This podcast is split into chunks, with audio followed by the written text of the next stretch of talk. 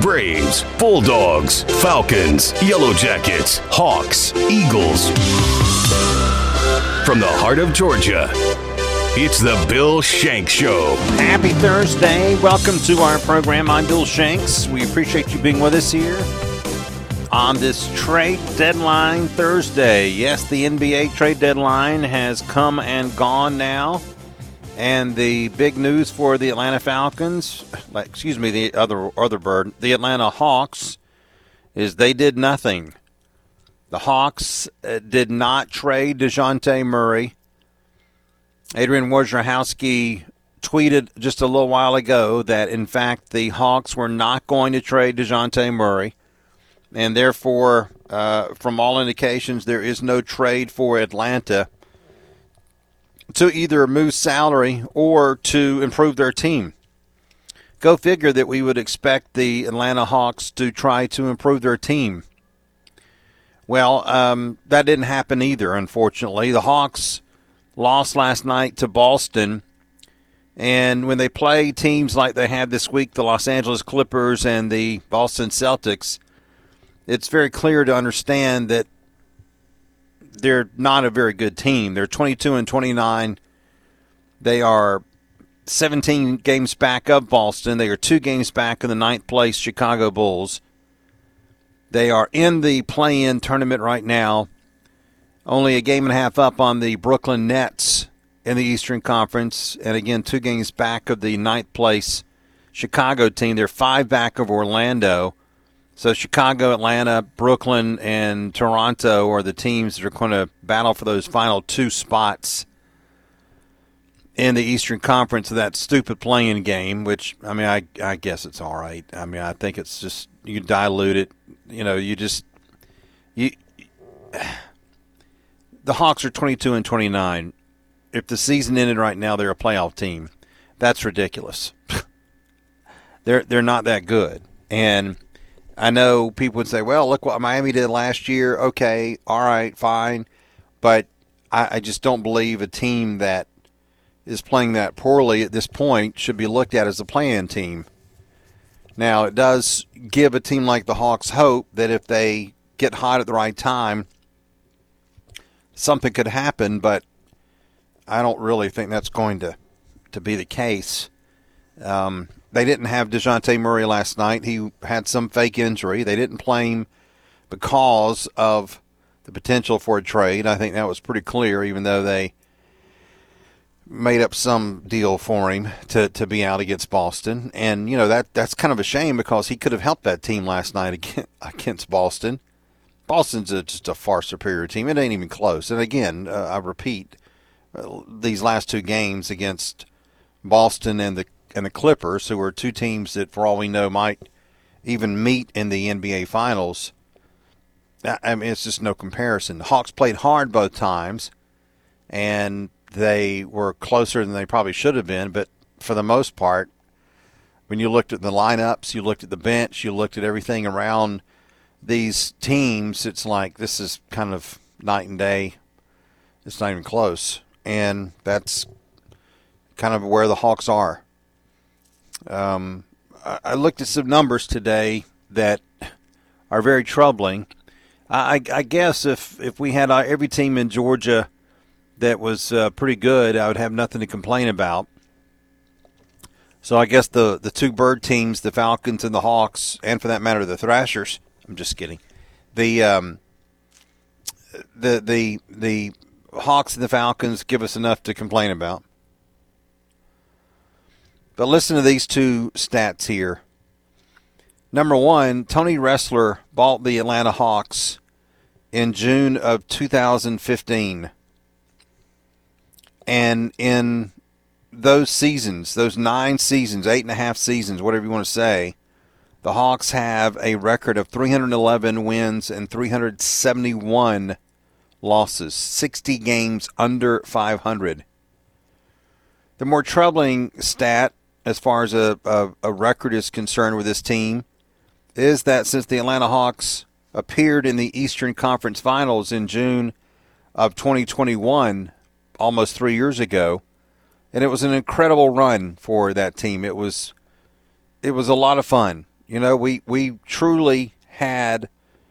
I did. I think a lot of people did a great time in watching that team battle Philadelphia, win that series, play Milwaukee, and play them tough. Of course, Trae Young got hurt in that in that uh, series, and it kind of killed Atlanta's chances. Really, he stepped on someone's foot, and that was all she wrote. But nonetheless, um, that was the highest the Atlanta Hawks have gotten, and I think a lot of us, myself included, believe that after after the Eastern Conference Finals appearance, there was only good things to come for the Atlanta Hawks, and instead they have a overall record in the regular season since that Eastern Conference Finals of 106 wins and 109 losses. 106 and 109.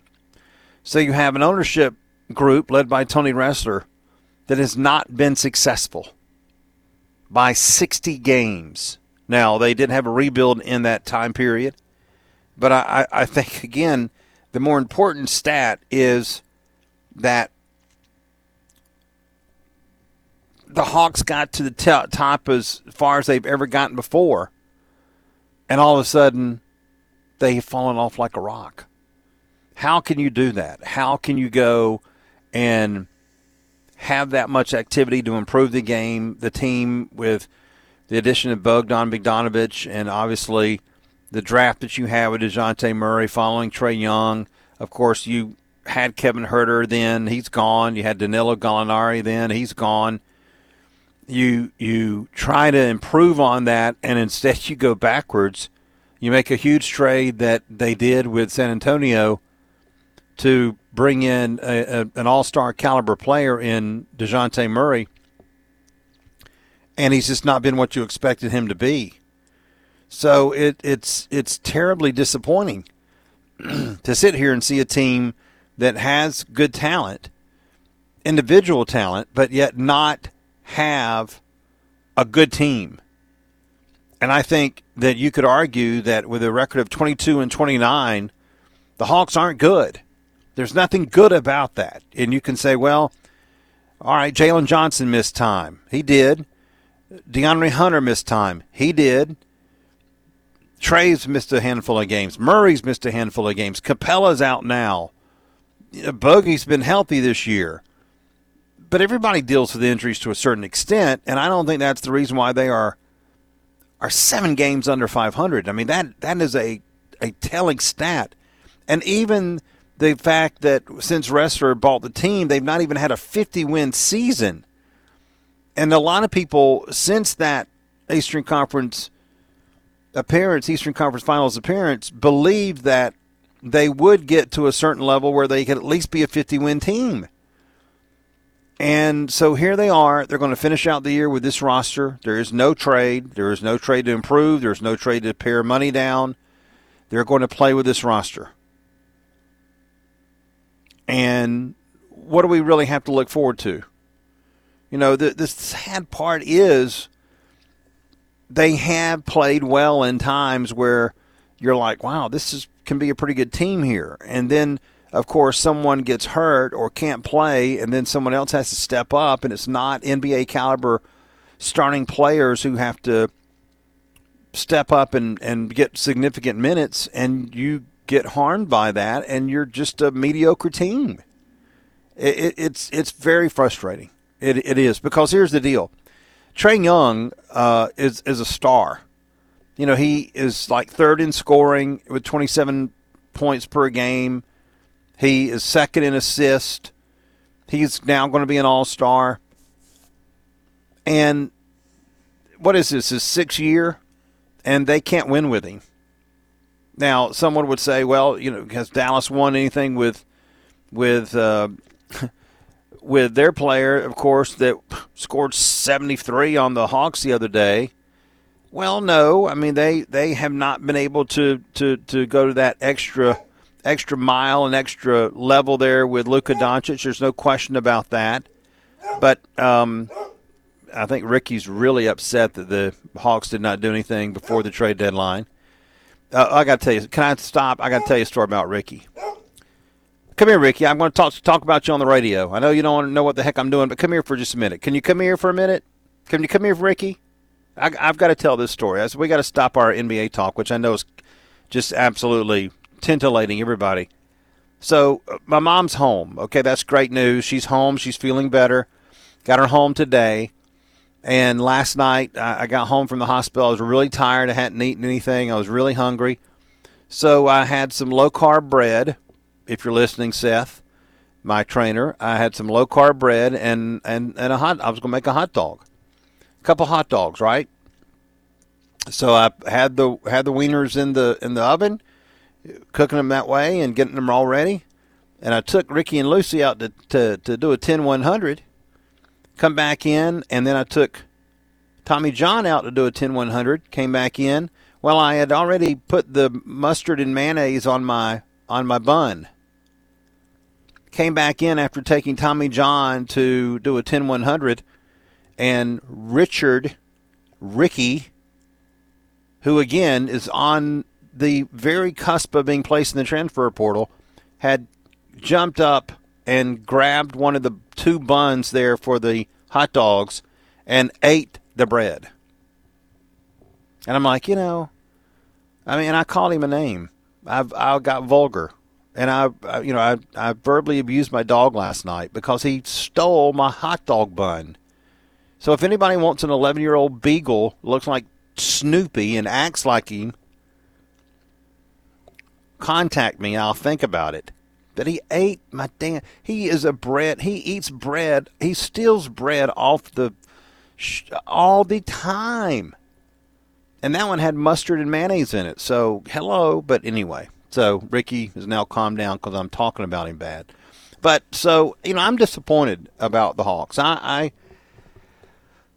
I'm tired of being disappointed about my teams, and I, I am disappointed. There are a lot of trades made today the Knicks went out and got Bojan Bogdanovic, not our bogey, but the other bogey, who's a 20 point per game scorer for Detroit. New York went out and got him and Alex Burks, Alec Burks, who's a nice little role player. And New York has got a pretty good team. They're really interesting. I mean, the Brunson kids really helped them a great deal. And you know, you look at the standings and and you're like, well, I mean, New York could do something. You know, New York could actually do something in in the playoffs, kind of like Atlanta did a couple of years ago. Uh, the standings right now in the Eastern Conference, Boston leads by five games over Cleveland, who's been red hot lately. But they haven't been able to really make up too much ground on Boston. Boston has the top seed. Then Cleveland because of their 14 and 1 run. Milwaukee is third Milwaukee made a couple of moves today. Uh, they got uh, Patrick Beverley, and um, that was uh, a, a, an interesting move for them. They got Patrick Beverley from Philadelphia and sent Cameron Payne back to the Sixers. Beverley, more of a defensive player, of course, guard, who's pretty good.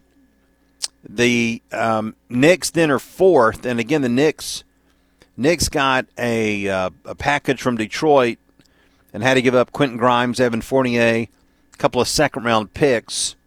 So they improved their team. Philadelphia, I don't really see where the well the Philly Philly 76ers got Buddy Hield from Indiana. Boy, his his stock has really fallen off. Although um, the Pacers did get Marcus Morris for Furkan Korkmaz and three second round picks in that deal.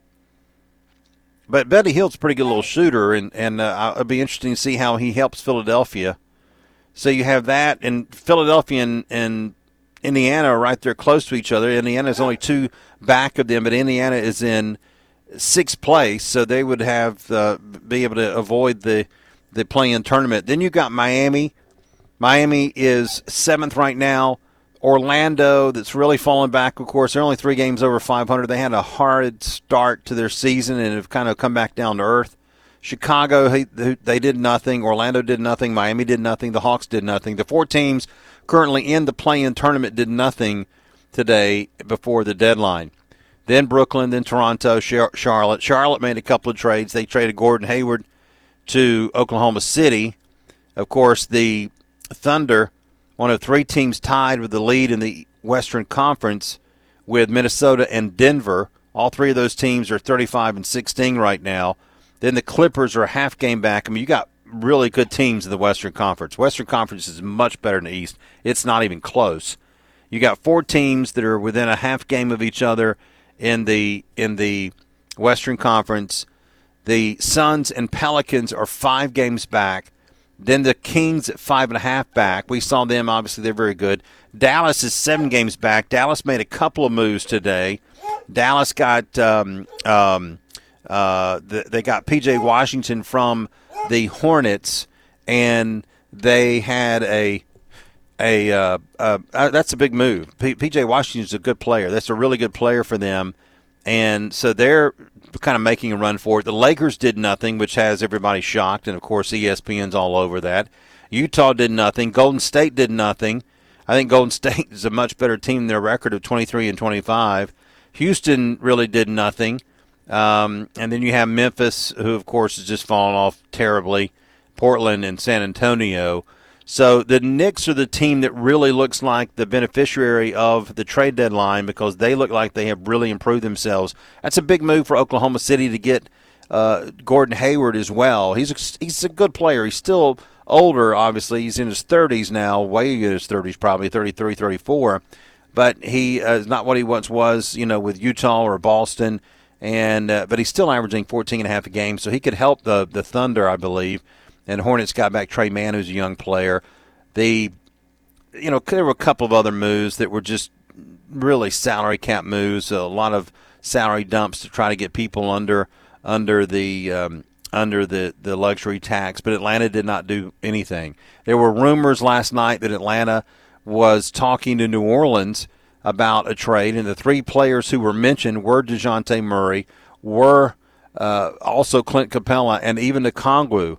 Those are the three players who were rumored to be uh, being discussed by the Hawks with the New Orleans Pelicans, but nothing materialized. And uh, there were reports earlier today in the morning that, well, they're just not going to trade him. And then, of course, Woj came out right before three and said, that's right, they're not going to trade Dejounte Murray. And we'll see if they do something uh, at the summer when they start making some trades. You know, Quin Snyder, the head coach, said he didn't want to trade Dejounte Murray, and he was pretty clear about that. And I think Quin Snyder has a lot of pull on this team and on this roster, so that may have made the difference. That may have been the determining factor for Quin Snyder to say, no, I don't want to trade Dejounte Murray.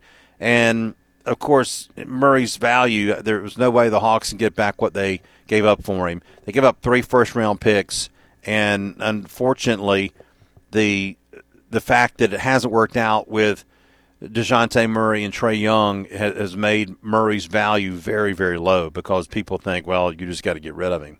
And I'm glad at least the Hawks did not give him away. That's at least a good thing, but I'm really disappointed that they couldn't do something to improve their team and you see others at least make the attempt. That's where you know this ownership has a problem. And Tony Ressler is one of the richer owners in the NBA.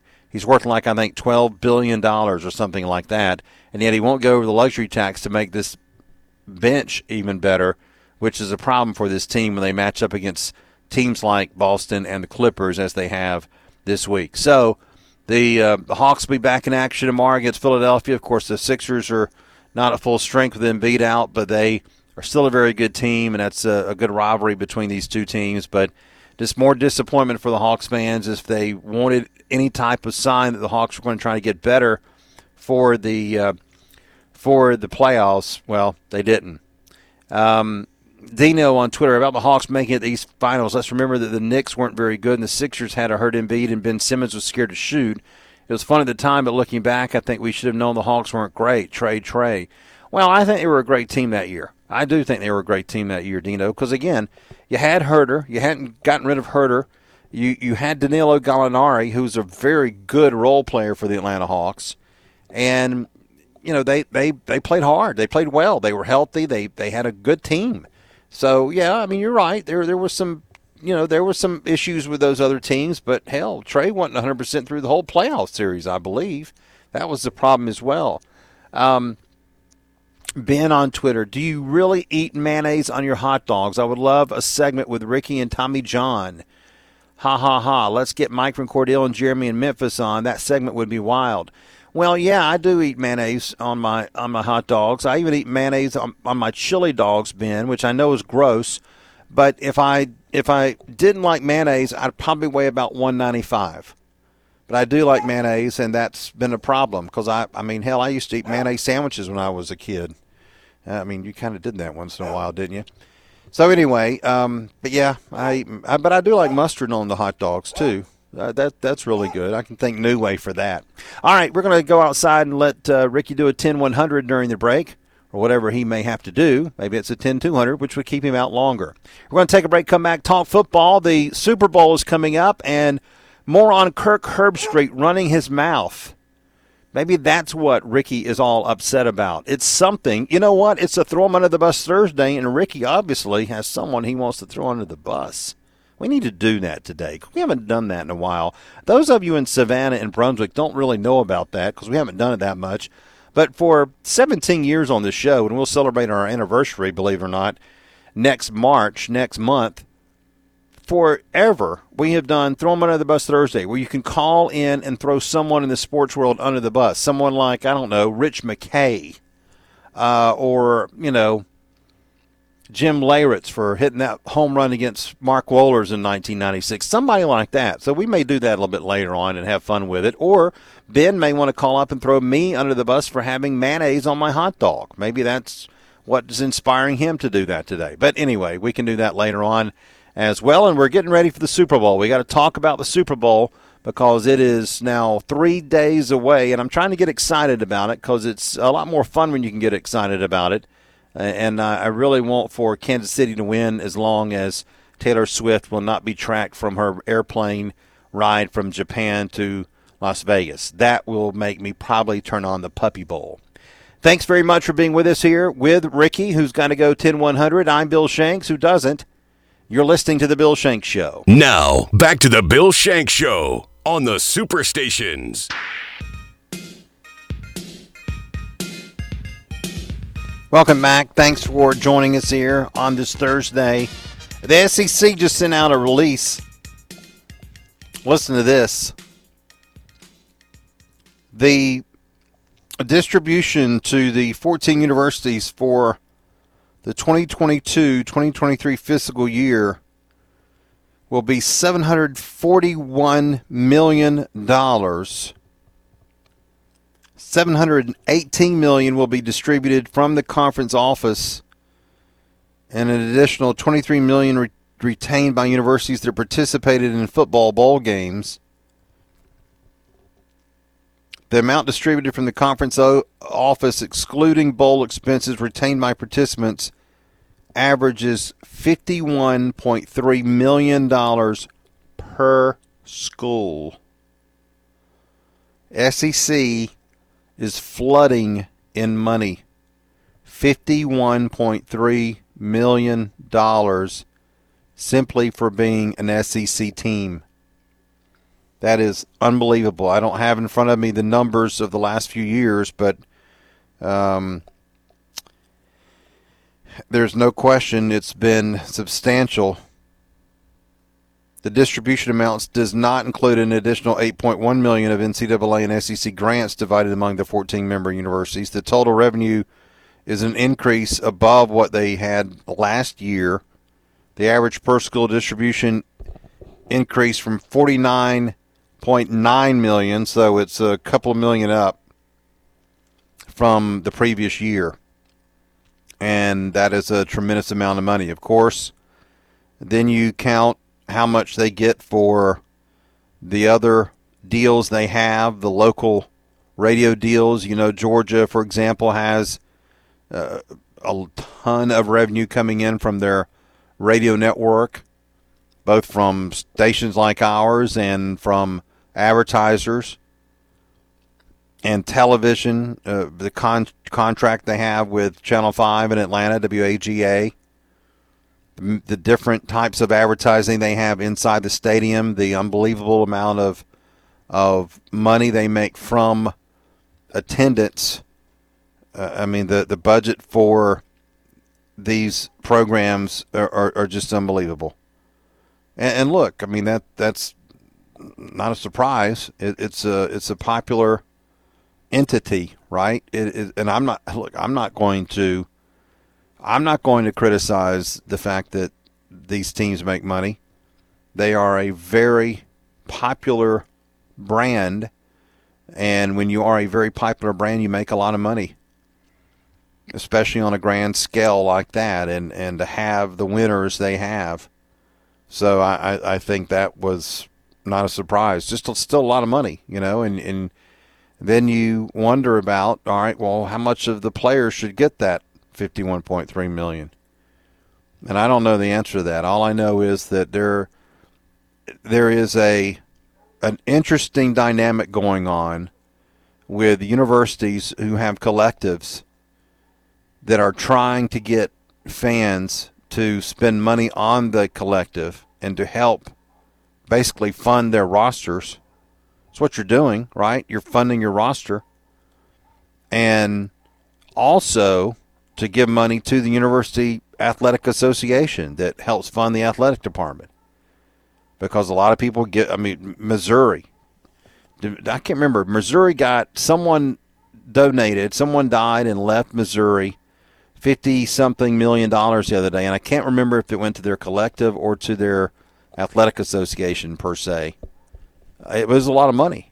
Well, I mean, and and you know, they I'm sure university programs are gifted millions of dollars every year. A lot of these people who are very wealthy will go and they'll leave X amount to their family, and they'll say, "Well, I'm going to give a portion of my fortune to Georgia football," and that and, you know they ain't, they ain't taking it with them. So I think that happens a lot more than we think, and so it's unbelievable amounts of money. There's no question about that. And a large portion of that 51 million is obviously from television and the amount of interest that the SEC has with television, and it's no real big surprise. Uh, of course, they're getting ready to have even more money with the with the um, new deal with the ESPN. That's for sure. Uh, more college football news now. The College Football Playoff Selection Committee has had some changes today. Michigan's athletic director, Warde Manuel, is going to be the selection committee chair for 2024, according to Bill Hancock, the executive director of the college football playoff. He will replace, Manuel will replace Boo Corrigan, the athletics director at NC State, who served as the chair for the last two seasons. Also, several new members of the College Football Playoff Committee, including Gary Pinkel, the longtime head coach of the University of Toledo, and Missouri. The AD at Baylor, Mac Rhoades. Carla Williams, the AD at Virginia, who used to be at UGA. Hunter Yurachek, the AD at Arkansas. And Patrick Chun, the AD at Washington State. The new members will begin three year terms. They will replace Mitch Barnhart, who is with Kentucky, Corrigan, who is with NC State as the AD, Mark Harlan, Gene Taylor, Joe Taylor, and Rod West. The um, other committee members are still there, including Jim Grobe, the longtime coach at Wake Forest and Baylor. The AD at the Naval Academy, the AD at uh, well, he's still there. Let's see, AD at Miami University of Ohio. Um, and Kelly Whiteside, who is a former sports writer who is on there for some dumb reason. But anyway, that's the college football playoff, and they have made a few changes. Boo Corrigan no longer there. I, I, I guess they rotate to a certain extent, but Boo Corrigan had a lot of criticism. Probably wanted to get out of there, and he deserved some of the criticism. I think, of course, the the secondary story that wasn't discussed enough, in my opinion, was the fact that Georgia went from one to six after losing to Alabama by three points. I mean, it's like you got to be kidding me. But anyway, I mean, I'm a Georgia fan. I'm going to say that, right? You can't help that.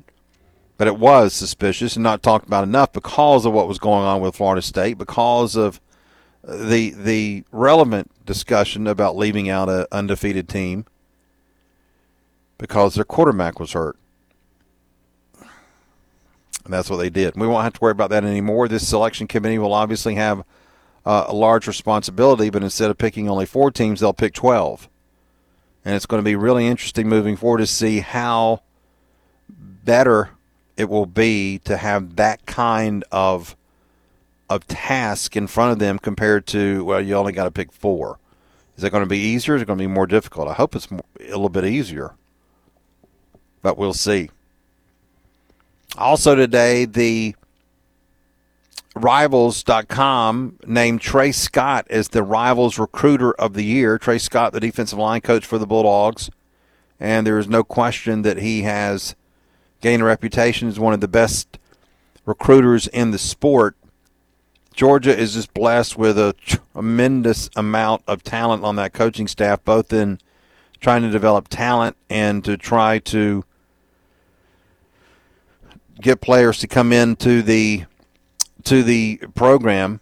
And I mean, Lord, they have just loaded that roster with unbelievable recruiters. Brian McClendon, of course, joined last year, great recruiter. Dell McGee, running back coach for a long time at Georgia, outstanding recruiter.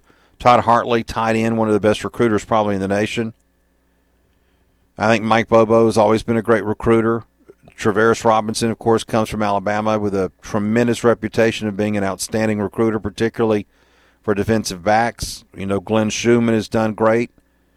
Donte Williams coming from USC to be the de- defensive backs coach, also with a, a, a very good reputation. It, Kirby Smart has just loaded his coaching staff with a tremendous group of recruiters, and of course, he's the best one of them all. No doubt that Kirby Smart, and, and I, have said this until I'm blue in the face, and I, I, I think it's the most important part of the entire program.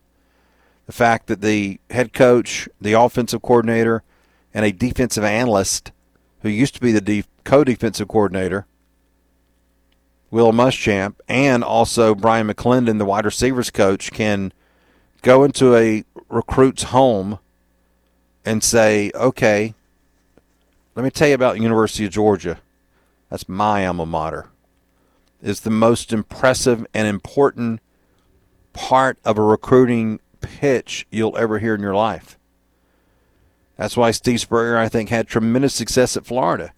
Hell, before Steve Spurrier was a hero coach, he was a hero player at the University of Florida. They loved Steve Spurrier when before he even stepped foot on that sideline with that visor.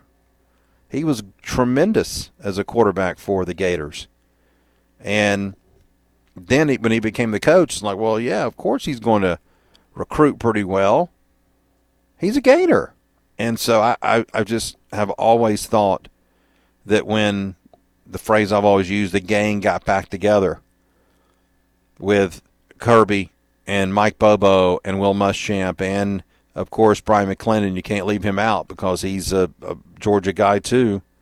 It's it's a hard team to beat on the recruiting trail. Now you can have more money and just throw more money at people, but as far as if all things are equal, and and you're going to have someone who's really going to listen of where he needs to be and why he needs to be there that doesn't include cash, it's hard to beat Kirby Smart and what he has to say about his program right now. Not only because of what he's done in eight years, but because of what he believes about that that program. I mean, Kirby for 30 years has been a Bulldog. This is the 30th anniversary of when Kirby Smart signed with Georgia out of high school. And so that that's three decades. Even though he was coaching at Alabama, even though he was – uh, coaching in the NFL for a little while with Nick. He's always been a bulldog, and that ability to turn around and say that is incredible. But when you have Tray Scott and Dell McGee and Todd Hartley and others, it's just it's it's got to be the best staff in the country when it comes to recruiting and coaching. It's unbelievable. It's just really really good.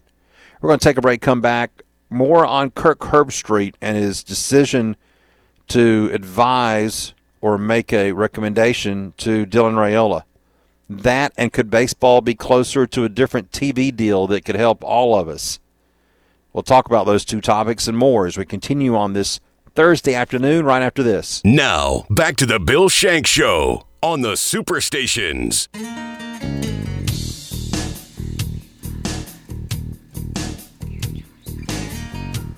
Welcome back to our program. Thanks very much for joining us here 17 minutes before the top of the hour.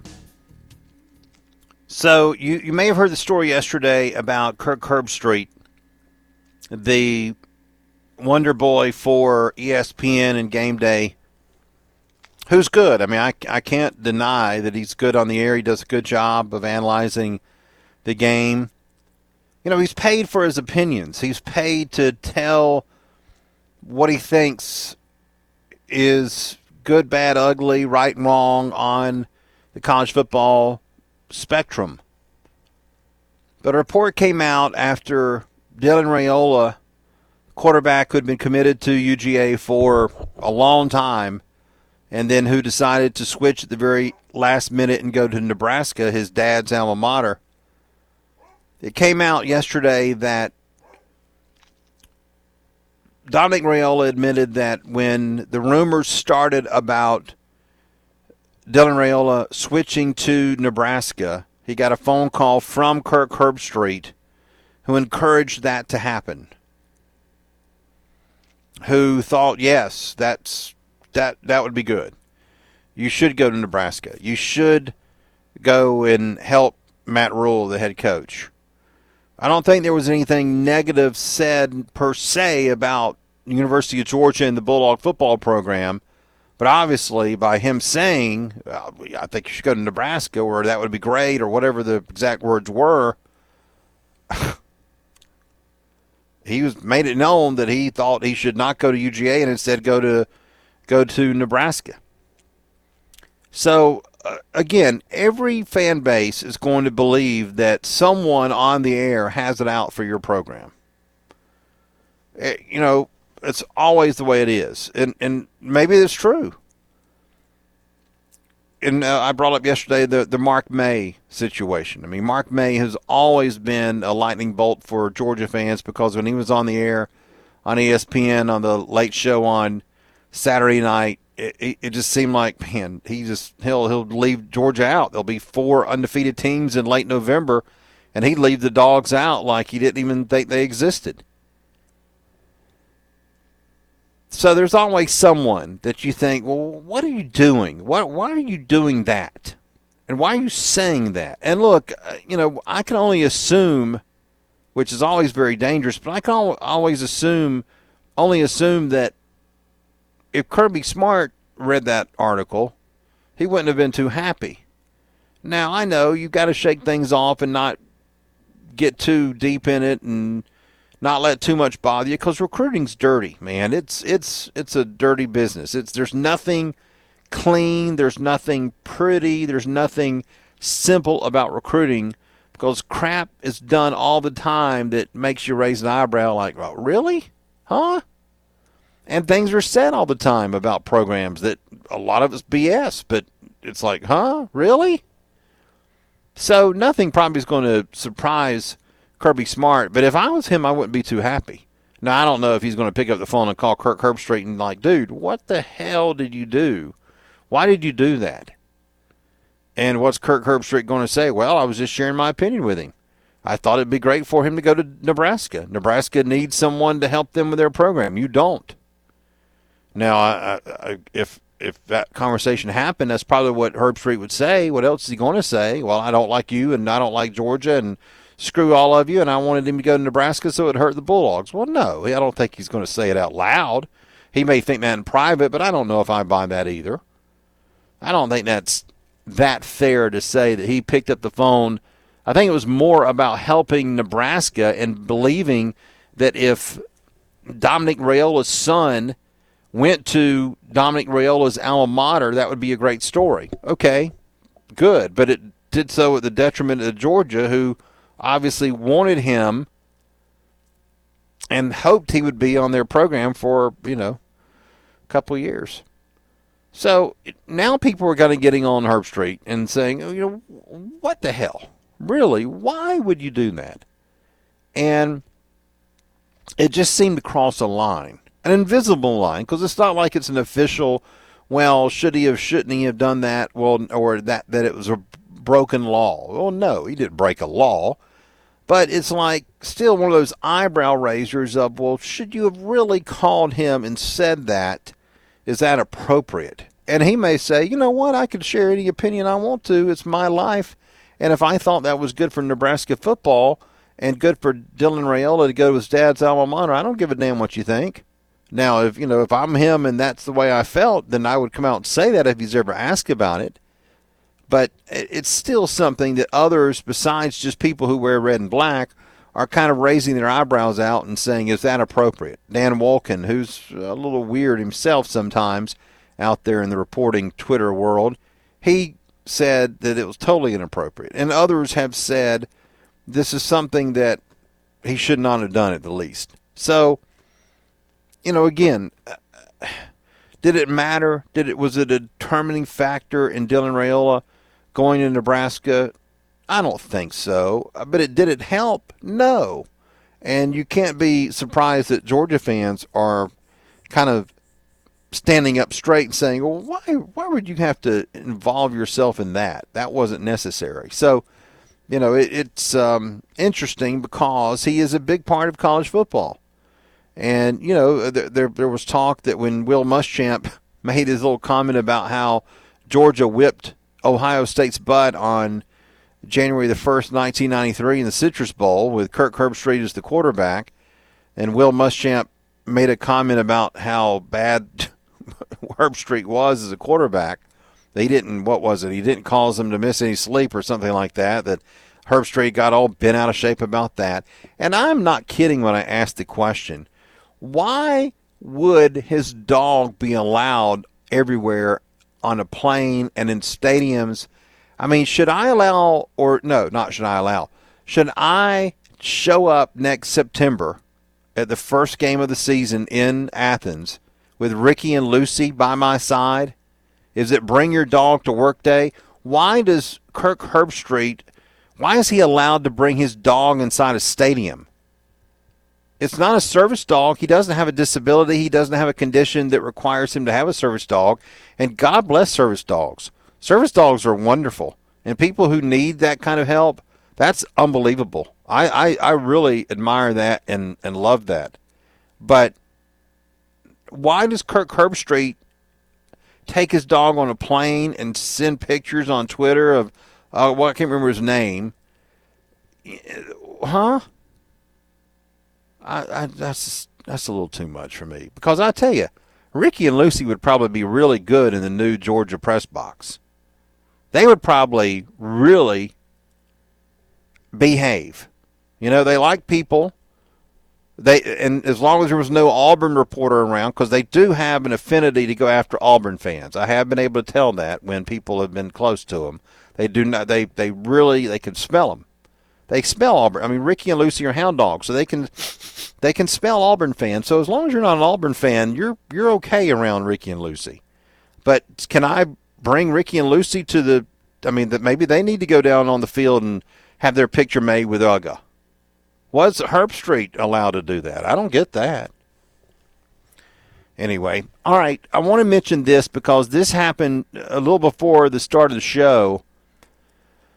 Rob Manfred is the commissioner of baseball, and of course, we're not big Rob Manfred fans in this state. He's, um, well, we're not big Rob Manfred fans in this state because he took the All Star game away from Atlanta. He said something interesting today at the owners' meetings in Orlando, and that is that in 2025, he would like to have a direct to consumer streaming package that would include half of the teams in Major League Baseball. Of course, part of that is dependent on Diamond Sports Group and their bankruptcy, which of course includes Bally Sports, and that is the team that uh, that is the group rather that has the Braves telecast on. And Manfred said, realistically, my target to having a digital package I can take to market would be for the 25 season. And this is very significant, though, because there are so many issues with fans and their inability to watch games inside a team's market. And, it, you know, the, the, the blackout stuff is really causing issues. He's referring to a package that would give fans a way to watch teams' games in market. Through MLB TV, fans can already watch a given team if they live outside a team's territory. So if you're a Braves fan in Cleveland and you want to watch the Braves, you can have the MLB TV package and watch all that. But if you're in Georgia and you want to watch the Braves and you can't do that because of the blackout rule with Bally Sports. And so uh, this article says how exactly a package would be available through the likes of an Apple or Peacock or Amazon or through the league itself, like MLB.TV is today, is not known. But for such a package to be viable in any form, Manfred believes it needs to have access to close to half of the league's digital rights. Um, so that that's going to be really interesting to watch. The the blackout situation for Major League Baseball is a big problem, and MLB's already had to take over three of the teams, the Diamondbacks, Padres, and Rockies, as far as their broadcast rights. Their digital rights, however, will be available for 2025. The Guardians, Rangers, and Twins are not under contract for 2025, so that makes six potential teams right away. Four teams that are under the contract for Diamond for 2025 did not grant Diamond their digital rights, including the Braves, Angels, Cardinals, and Reds. Those teams might be able to join the package as well. So a lot of it does depend, however, on the MLB situation with Diamond Sports and whether they can get that done. But it's that's going to be really something to watch. And of course, it's been a very significant week for the potential of the future of streaming rights in sports with what happened with uh, Warner Brothers Discovery and Disney coming together, uh, and Fox Sports, of course, for a potential new app that will show all of the all of the games. So uh, this with baseball is something we need to watch as well because fans have been really upset for a long while about the blackout rules in Major League Baseball.